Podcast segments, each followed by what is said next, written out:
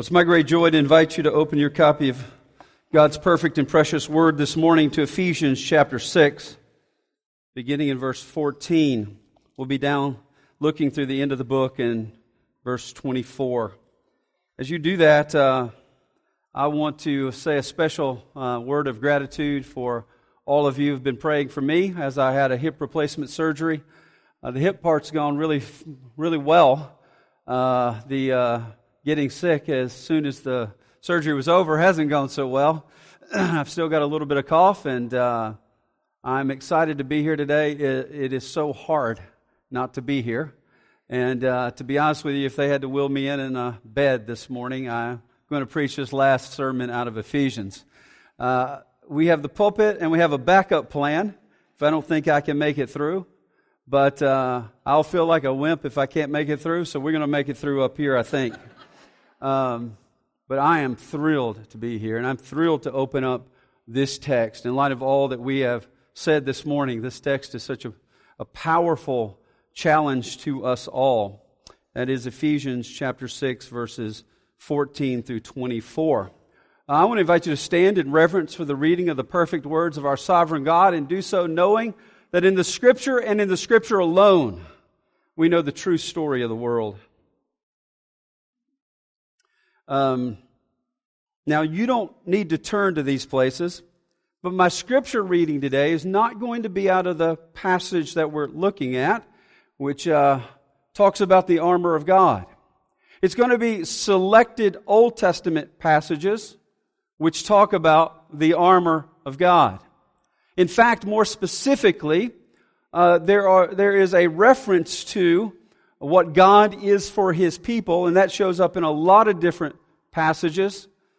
But all of the other references are specifically in context of the promised coming Messiah.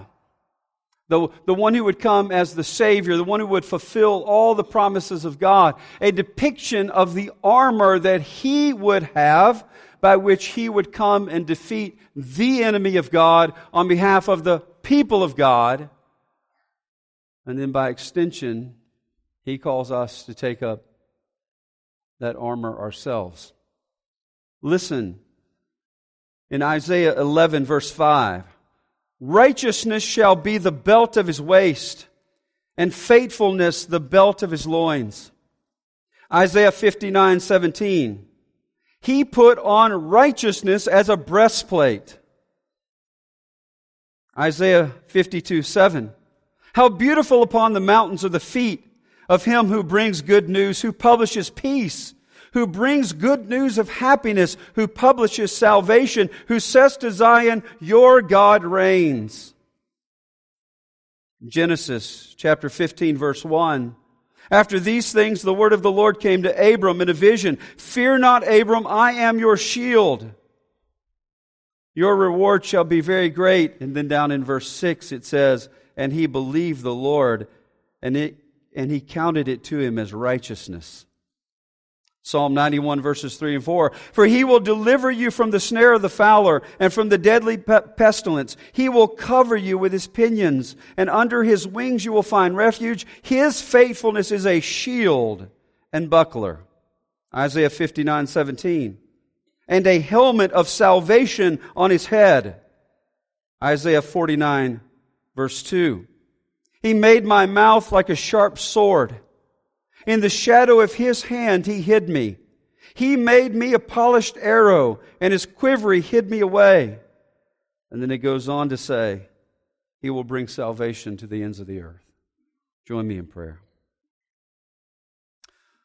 Oh Lord God Almighty, we thank you for your word. We thank you for your promises. We thank you for Messiah, the anointed one, the King of kings, Jesus. We thank you, Lord, for the victory that he has won.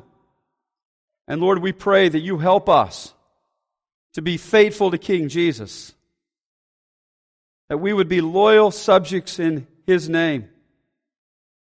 And oh Lord, we pray that you would do it for your glory and the eternal good of your people to the ends of the earth. all the way to a new heavens and new earth. We pray. Amen. You may be seated.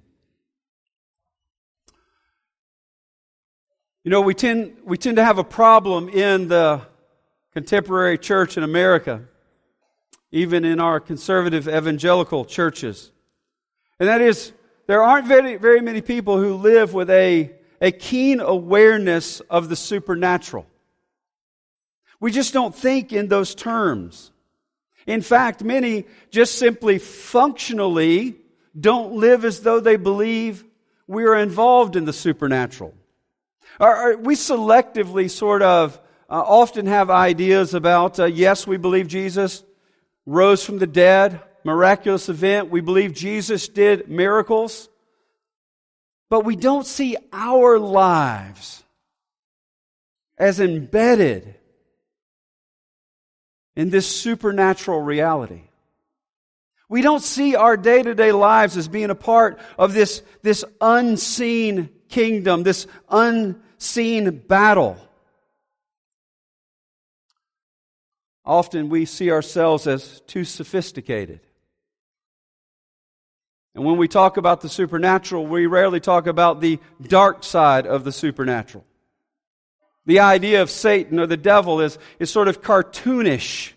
And we don't live with a sense of a palpable awareness of his being. The idea of demons and all of these sorts of things. We hear them, but they don't feel real to us on a day to day basis. We hear passages like Thomas preached last week. Ephesians 6, 11 through 13. Put on the whole armor of God that you may be able to stand against the schemes of the devil. For we do not wrestle against flesh and blood, but against the rulers, against the authorities, against cosmic powers over this present darkness, against the spiritual forces of evil in the heavenly places. Therefore, take up the whole armor of God that you may be able to withstand in the evil day, and having done all to stand firm. For many of us, that sounds more like a video game than the reality of our day to day lives. You see, Ephesians has been calling us to reality. And reality involves this unseen realm and this awareness about what our lives are really embedded in in Christ. The supernatural and cosmic battle that we're a part of. But so often today, we see ourselves as too sophisticated for those sorts of things too sophisticated, too enlightened. And, and, you know, I come to church and, and I want to know these things because I want to live a better life. Give me things that will help me. Not all of this talk about devils and demons and supernatural. And we act as though Jesus himself did not teach us to pray and lead us not into temptation, but deliver us from evil. What do you think he's talking about there? The evil that's a reality in the world because there's the prince of the power of the air. That there is an evil one who desires the destruction of your souls. There are demons working in conjunction with the evil one. This is a reality, and Jesus says, pray every day against it. Pray every day that the temptations of the tempter will not lead you into his evil ways. Pray every day that the accusations of the accuser will not control your heart and mind,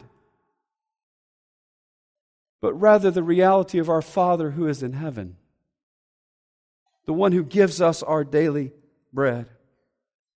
Lloyd Jones, the famous preacher of another generation, said, I am certain that one of the main causes of the ill state of the church today is the fact that the devil is being forgotten. All is attributed to us. We have all become so psychological in our attitude and thinking. We are ignorant of this great objective fact. The being, the existence of the devil, the adversary, the accuser, and his fiery darts. Now, if he wrote that about 50 years ago, And he thought that evangelicals at that time functioned without an acute awareness of the devil and his fiery darts.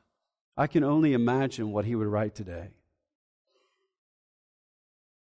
We see ourselves too often as above this sort of talk. This isn't practical enough. And in fact, it flies in the face of our desire to control. If we're a part of something bigger than us, that seems like a loss of control. Well, I've got news for you. You need to lose control and abandon yourself to the only one who has control, and the one of whom it can be said, even the devil is his devil. God is sovereign, not the devil, but the devil is real. Demons are real. We live in the midst of this battle. Ephesians is trying to yell to us, you are a part of a cosmic reality. Something that involved eternity past and will involve eternity future. That the church's very existence is to be a part of this unseen spiritual battle that is raging. You see, the Christian life does not merely involve spiritual warfare. What Paul teaches, what the Bible teaches, is that the Christian life is spiritual warfare. Now, it is a dangerous thing to be in the midst of a war and not know that you're in the midst of a war. You are easy prey when that is the case. He tells us here that we're to become who we are in Christ. At the very beginning of the book, he just unfolds it all about what he has done for us in Christ, about what he has done in us, what he has done among us. This is just what he has done. And then he tells us we are to walk that out in our lives. We are to become who we are in Christ. And there's a new gospel unity that, that nobody from the outside understands, that isn't trapped in, in boundaries of, of class and, and race and ethnicity and uh, economic status. That there is a new gospel walk that we're called to that doesn't even make sense from the outside looking in. There is a humility that we are to live by that is outrageous to those who've not been swept into this gospel message in Christ. And he also says there is a new gospel power. In chapter 2, verse 2, he talks about being apart from Christ and following the prince of the power of the air. In chapter 4, verse 27, he warns us to give no opportunity to the devil. In chapter 6, verse 11, he tells us to stand against the schemes of the devil. Is that the way you live your life? Is your prayer life marked by an acute awareness that you are in a battle? And much of that battle is thwarting the lies of the devil. It's thwarting the accusations of the accuser who will tell us whatever lie he has to tell us to shake our confidence in the promises of God. Well, if it's not, it should be. Judy pointed out to me just the other day that that verse 12 where he says, We do not wrestle against flesh and blood, but against rulers, against authorities, against the cosmic powers over this present darkness, against the spiritual forces of evil in the heavenly realms, comes right after he's talked about marriage, parenting, and relationships that are in. And some of those relationships, uh, uh, he speaks to the reality of how things are, not how things should be. And he calls us to live with an awareness there that the real battle in our marriages, in our parenting, and in our relationships is beyond those things. It's a spiritual battle. We're not fighting against those things. It's ultimately a, a, a, wrestling not against flesh and blood, but against the temptations of the tempter, the accusations of the accuser, and the lies of the liar. I always tell my children growing up, there's two things you don't do in my house. You don't disrespect my wife because I'm not worried about the fact she's your mother in that moment. She was my wife before she was your mother. And I protect my wife, and I'll protect my wife from your disrespect. And se- secondly, lying. Never are you more like Satan than when you lie. Don't do those things. And when you do those things, remember how desperately you need Jesus. Here's the truth, brothers and sisters. We want and trust far too much in methods, programs, and tips and self help, and not enough in just plodding prayerfully along in this spiritual battle for Christ. We trust in those things that seem immediate and practical. And where they don't have to wade into all this sort of weird stuff like spiritual warfare and devils and demons. A part of your responsibility in the world is to be weird in Jesus' name. That's what Paul, Paul says I am a fool for Christ's sake. I am thought a fool for Christ's sake, and gladly so. The one who is in Christ is to check the sophistication at the door. We are not trying to be cool for Christ. We are abandoning ourselves to Christ even if it seems folly to everyone else in the world, because the foolishness of God is wiser than the wisdom of the world. Paul tells us in 1 Corinthians. You see, but here's the truth. In His sovereign grace, we have been provided all of the resources we need for spiritual victory. And by the way, I would, I'll remind you that throughout this section, the yous are second person plural, y'all. We are to see ourselves and take heart this message personally, but we are to understand that it is meant to be lived out corporately. We will not be who we need to be. We will not take up the armor of God in the way God would call us to do it without one another. But brothers and sisters, we are to take up the whole armor of God in Ephesians chapter 6 verses 14 through 17. You know, it's very common to suggest here that um, Paul is a prisoner. He's been a prisoner a lot, and so he spent a lot of time looking at Roman soldiers. And, and so he thought, you know, look at that Roman soldier outfit. That's a good metaphor to talk about what it means for the, the Christian to put on the armor of God. No. No. This is not rooted in the get up of a Roman soldier. This is rooted in the promise of the Old Testament. This is all about the Messiah. This is all about what God has done for us in Christ. When you look here and see that the believer's resources in light of the armor of the Roman soldier while he was in prison, that, that, that, that, that it is not about that, but rather this is the armor of God.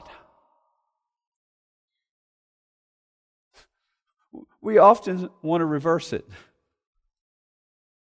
Oh, this is the armor of God. This is what God said He was doing from the beginning. The promises are bound up in the armor that the Messiah possessed. After all, Psalm 24 8, the Lord mighty in battle. Exodus 15 3, the Lord is a man of war, the Lord is his name. But more specifically, this is all about the promised Messiah. And the message to us is so very clear. This is not a battle that we can win on our own.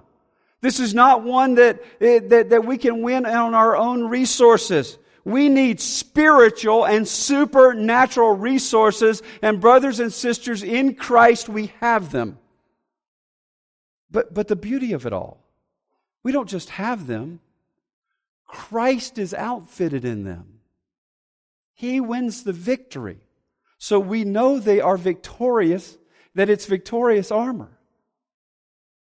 And then he takes to those in Christ and says, Here, put it on.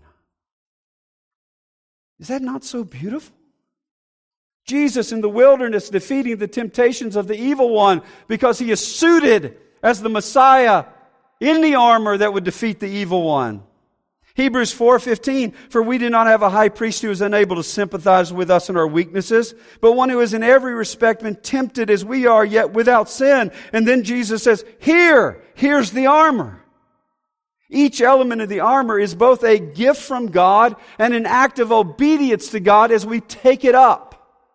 As we receive it, as we appropriate it, as we declare by our actions that we know that we need it. First of all, in verse 14, the belt of truth.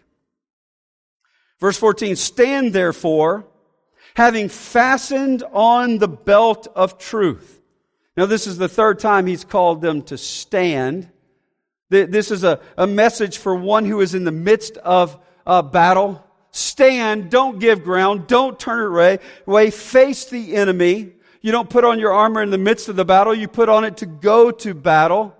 And the call here is that we are to realize that we are always in the midst of this cosmic battle. Even those days that seem the most mundane, the most ordinary, the most routine, we are swept into a cosmic battle. And the temptation we face on those days is just as dangerous as the temptation we face on what we think are the big moments. Because it's all woven together to attempt to tempt us away from the beauty and savor and wonder and glory of Christ. But this piece of armor is foundational having fastened on the belt of truth, having girded ourselves. The, the long flowing robes would be picked up and tucked in so you could move better. You must be ready and fit for action. You must be stand ready with truth is the call here. But this is not the outer belt. The, the belt is an inner garment here that, that holds the inner garments together. And it would have a, a, a thick leather portion that would go down and protect the thighs and the, the, the private part areas. And, and, and he's outfitted in such a way that, that the, these important parts are protected. And this is described as what, what is holding us together underneath. We are undergirded by truth. And that's at the foundation of it all. We are to live this new reality understanding. Chapter 1, verse 13, the word of truth, the gospel of your salvation.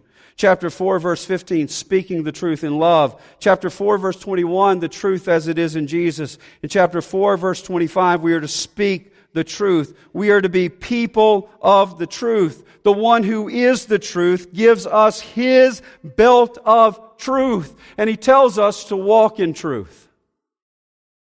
Puritan William Gurnall, in his massive volumes on the armor of God, says that Satan does not leave fang, mark, fang marks in your neck, he leaves lies on your heart.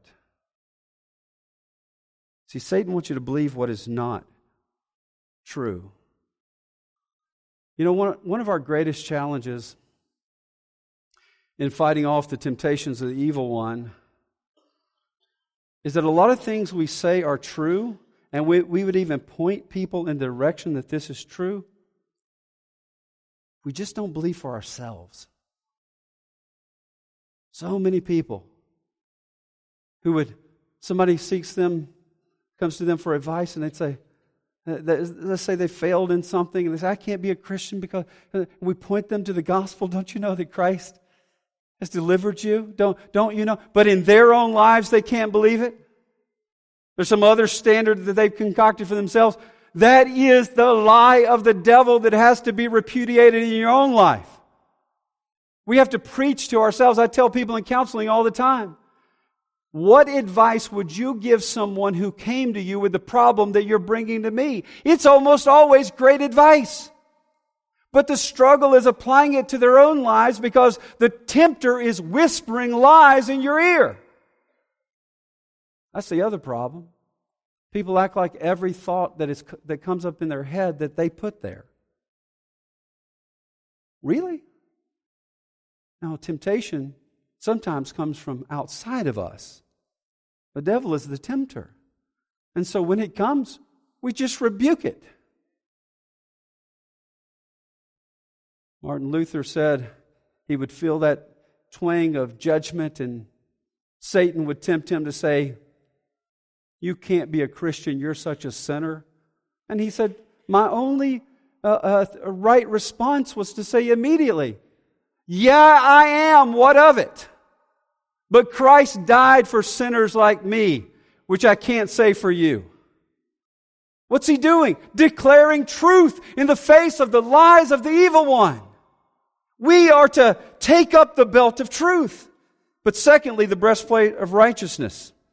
And having put on the breastplate of righteousness, right out of Isaiah 59, talking about the Messiah. being clothed with the breastplate of righteousness. This would protect the vital organs, particularly the heart and the lungs. The, the righteousness that Christ provides us, His righteousness, guards us against Satan's accusations. But it also leads to our own growth in righteousness as we trust only in His righteousness to protect us, not our own. John Bunyan, in his allegory about the gospel, Pilgrim's Progress, talks about Christian walking along, and all of a sudden there is a foul fiend named Apollyon coming.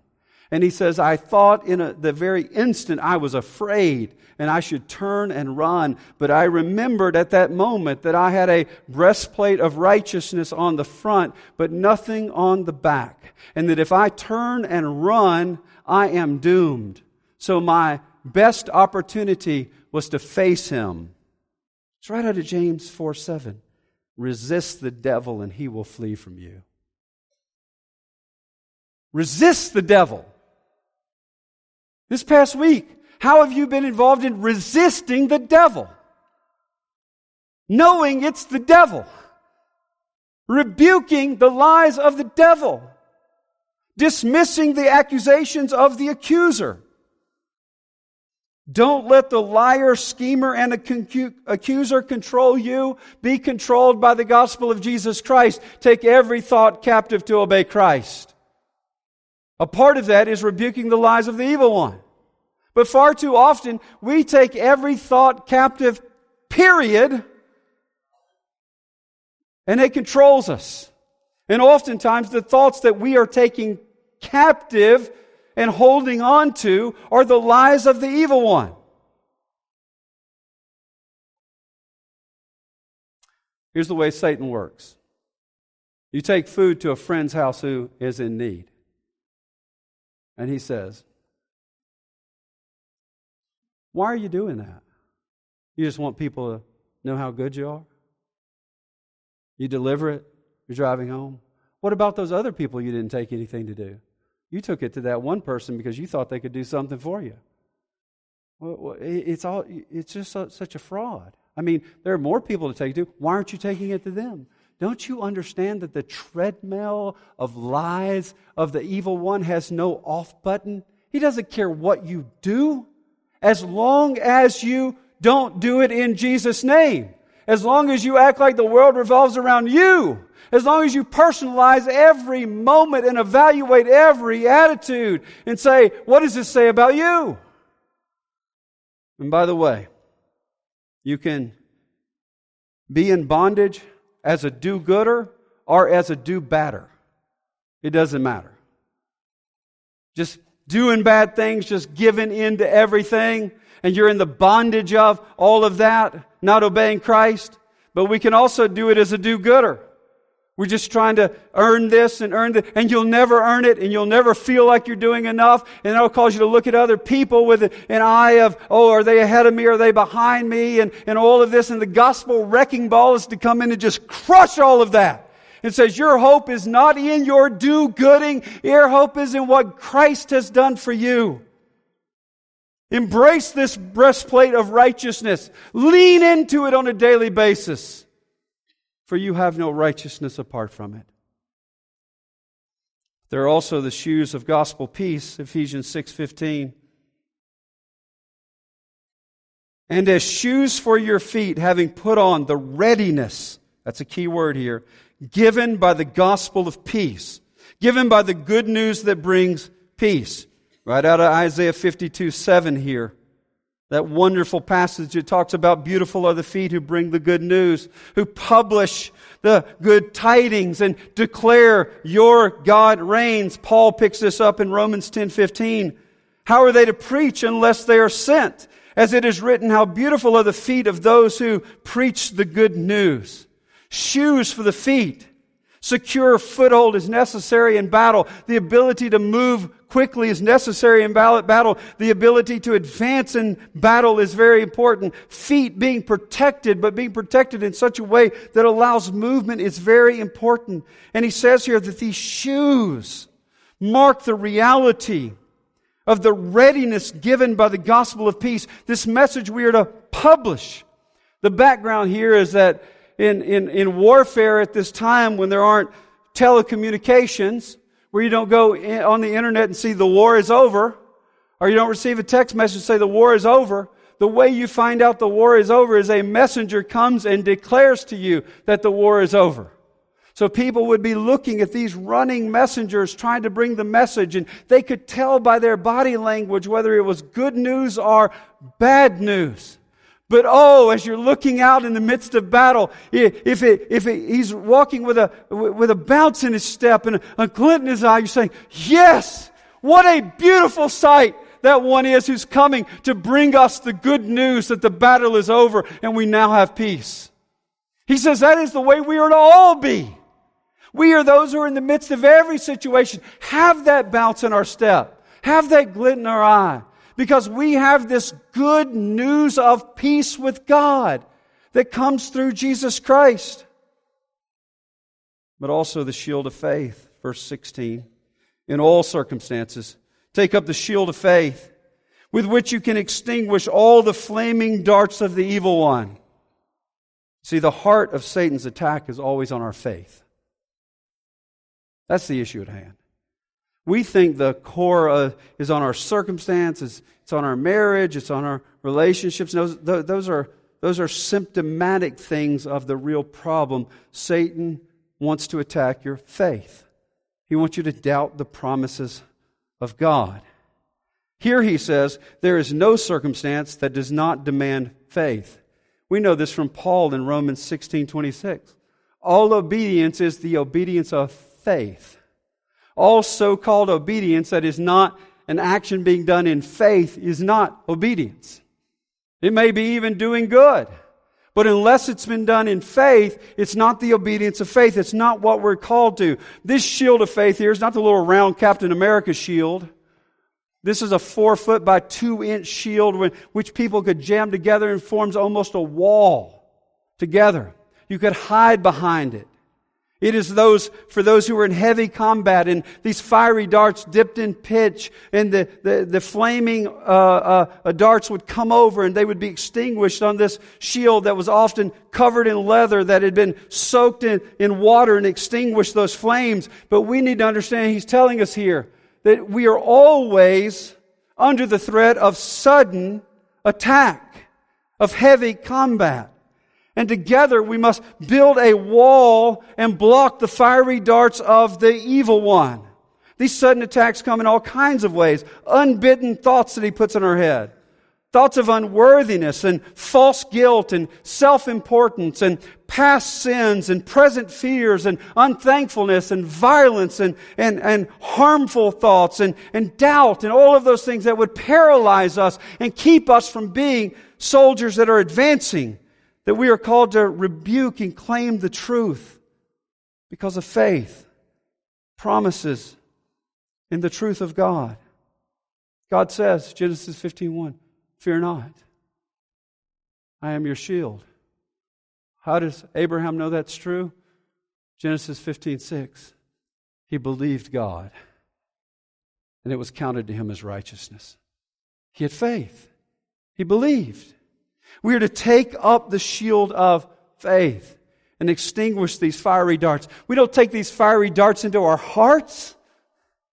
We do everything we can to rebuke them as quickly as possible, to mortify them, to put them to death, to rebuke them, to make a mockery of the liar and the accuser. But also the helmet of salvation. Ephesians 6:17 and take the helmet of salvation right out of Isaiah 59:17. 1 Thessalonians 5 8 says, It is a, a helmet, the hope of salvation.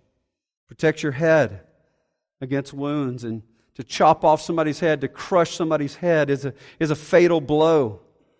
He points us here to the importance of the mind to the Christian life and, and yes, the importance of the daily intake of the gospel.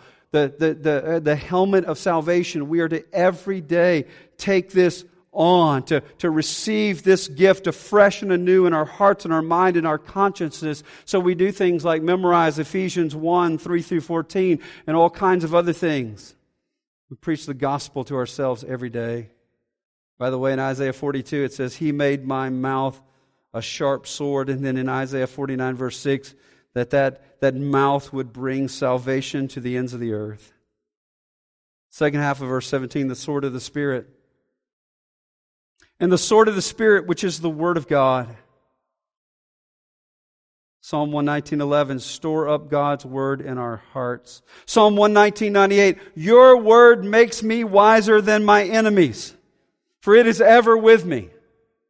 Brothers and sisters, when you and I yield our lives, when the word of God dwells within us richly, we are wiser than our enemies. We are wiser than the evil one and his demons. That reality is a gift that He's given us. He's given us the sword of the Spirit. This is the offensive weapon, the weapon of attack. Often the best defense is a good offense. Jesus in the wilderness says, by the way, Satan preaches, does exposition of Bible verses. That's what he does to Jesus in Temptations in the Wilderness. He wants Jesus to claim the promises of God without going to the cross. He wants us to claim promises without taking up our cross and following Him. And Jesus meets his lies with the truth of the Scripture, with the sword of the Spirit. He defeats the evil one on our behalf.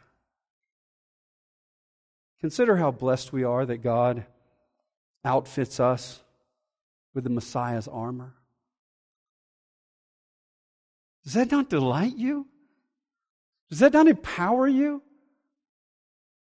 Do you not realize what you've been given? Does that not make you want to shout with joy? I mean, in every situation, this guy writes from prison. And he's just overflowing with the fact that, that I have the armor of God in prison. This, this prison cell is not stopping me from being one who has put on the armor of God? No, the armor of God is fit for a moment like this. Just like it was fit for a bloody cross. Does that not overwhelm you? You want to jump up and shout? We have all we need. All of Christ for all of us. That missionary St. Patrick's breastplate prayer said it like this Christ with me, Christ before me, Christ behind me, Christ in me, Christ beneath me, Christ above me, Christ on my right, Christ on my left, Christ when I lie down, Christ when I sit down, Christ in the heart of every man who thinks of me, Christ in the mouth of every man who speaks of me, Christ in the eye that sees me, and Christ in the ear that hears me, covered and clothed in Christ. We have the messianic armor. Live like it. Finally, verses 18 through 24. Be loyal, messianic warriors. How do we put on and take up the armor of God? That word loyal means giving or showing firm and constant support our allegiance. How do we put on and take up the armor of God? How do we take what is true of us in Christ and appropriate it experientially? How do we take what is objectively true and make it become eternally true, internally true in our lives. Verse 18 and 19, uh, actually, verse 18 through 20. Praying at all times in the Spirit, with all prayer and supplication. The word means petitions, requesting, pleadings with urgency. That's the what. Praying at all times in the Spirit. In the Spirit means dependence on the Spirit who helps us in our weakness, like we read about in Romans 8, 26 and 27 where it says, likewise, the Spirit helps us in our weakness, for we do not know what to pray for as we ought, but the Spirit Himself intercedes for us with groanings too deep for words. Praying at all times in the Spirit with dependence on the Spirit, with all prayer and supplication, making petitions. How do we do that? To that end, keep alert as soldiers, with all perseverance, making supplication for all the saints, making petitions for all the saints. We pray with the church and we pray for the church. And then Paul says, pray for me. Verse 19, and also for me, that words may be given to me in opening my mouth boldly to proclaim the mystery of the gospel, for which I am an ambassador in chains. I love that phrase, an ambassador for Christ in chains that I may declare it boldly as I ought to speak. He doesn't pray for freedom. He prays for boldness to preach the mystery of the gospel to these people who don't know it, that he may make it known to them. But he tells us that this is all to be done alert with, with perseverance or steadfastness. We are to be loyal soldiers who serve King Jesus in his messianic armor. How do we appropriate the armor of God in our lives? We pray. We pray.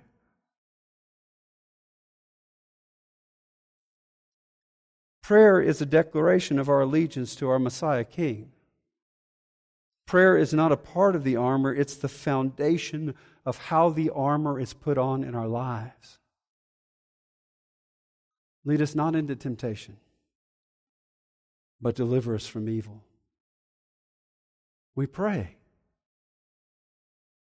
Oh Lord, help me, help me to put on the breastplate of righteousness today and quit looking to myself to myself to provide what you have provided. Oh Lord, I take up the helmet of salvation that I may rebuke the evil one when he attempts to confuse me and accuse me with his lies as though my salvation is based on my performance. We pray. It's so beautiful. We turn to Him. We show allegiance to Him. We are loyal to Him. Oh Lord, as your messianic soldiers, we need you, our Messiah. You are the only reason we exist. You are the only reason we are outfitted. You are the only reason we have hope now and for eternity. You see, in Ephesians, theology always leads to doxology. Doxology always leads to prayer. See Ephesians 1, 15 through 23 and Ephesians 3, 14 through 21. And prayer always leads ultimately to benediction. In prayer, we bring God's promises back to Him. We adore Him. We confess our sins. We come with thanksgiving. We intercede for others. But we are declaring our need of our great Savior and King. Verses 21 and 22, he talks about his friend Tychicus, who was his trusted companion, who obviously traveled with him and was taking the gospel back to the churches in Ephesus. And, and he, he's worried that, that they would know how he was and that their hearts would be encouraged. And, and uh, uh, Tychicus will tell you everything. But then in Ephesians, verses 23 and 24, we see this. If you'll remember, the very beginning of Ephesians is this, this burst of doxology. Doxology just means praise to the glory of God. So Ephesians begins with a doxology of praise to the glory of God. And it ends with a benediction, an announcement of the blessings of God.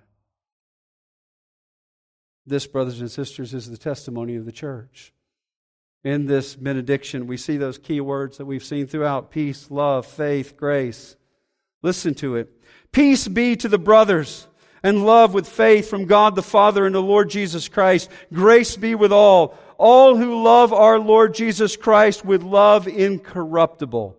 Oh, that, that word all so important in Ephesians, the oneness of the church, all meaning all, from all walks of life, all who are in Christ. We are one together because of grace, and therefore there's a bond of love between us and the triune God that has brought us peace through faith. This benediction. Do, do you see it though? What, what I want you to get out of this is that every single bit of our lives for those who are in Christ is lived between doxology and benediction. All that difficult stuff, the Paul's imprisonment, all that stuff that we face is between doxology and benediction. Praise to the glory of God for who He is and what He has done for us. And then ultimately a declaration of the blessings of God. We are the people that live sandwiched between doxology and benediction. And not just now, but forever. And one day, out of even the presence of the sin that we struggle with here and now, that sometimes blinds us to the doxology and blinds us to the benediction. But we as messianic soldiers fight with the armor of God on to see it as it really is. No matter what we face, Our testimony now and forever in Christ is doxology. Praise be to the glory of God. And it is benediction. Blessings because of what God has done for us. If that doesn't lead you to clap, shout, want to get on your feet, you don't understand it. This is not a game. This stuff is life and death for eternity. And there is a devil and there are demons. But oh, Christ is above them all. Christ is above them all. And let me show you just one more thing. Maybe two.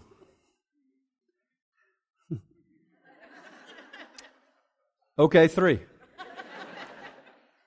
Ephesians 1 4 and 5. In love, he predestined us. The conclusion of the benediction. Grace be to all who love our Lord Jesus Christ with love incorruptible. Incorruptible? Enduring? Deathless love? Yes. How do we know it? Because in love, he predestined us. Therefore, we possess by his sovereign grace an incorruptible love. From eternity past to eternity future a testimony of the love of God that bursts within a people who don't deserve it, an incorruptible love that will not be eh, vanquished in all of eternity. Those three things. I just added that third. This life, it's hard. It's supposed to be. It's a battle. But the victory ultimately has already been won. The armor that defeats the enemy has been granted to us. It's hard. It's supposed to be.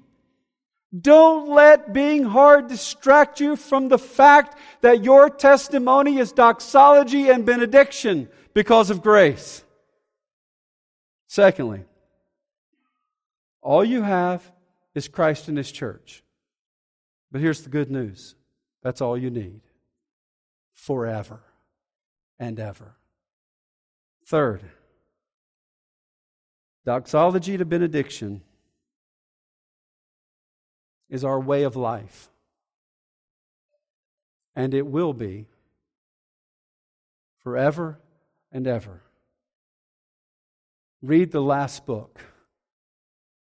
The last book is about doxology and benediction for a people who have been swept into a new heavens and a new earth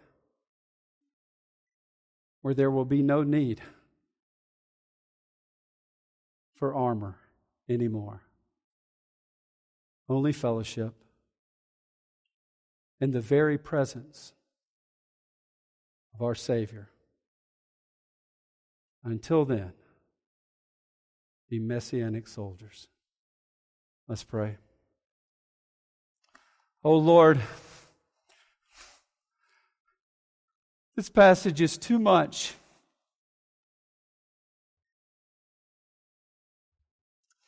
And can it be?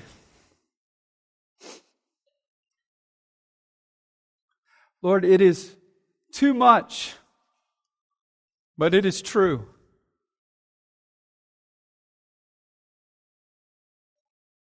Oh Lord, help us to see that we, we live in this cosmic battle. That there's an unseen reality that is to shape all of our seen. Because without the unseen, we will believe the wrong things about what we see. And we will be easy prey for the liar, for the schemer, for the adversary, for the accuser. But, oh Lord, we praise you that in Christ we have all we need. And in His church we have all we need. And we thank you, Lord, that that is all we need. So, Lord,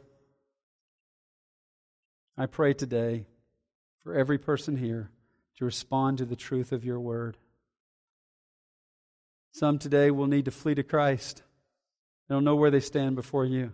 These words about grace and faith are maybe sinking in by the work of the Spirit.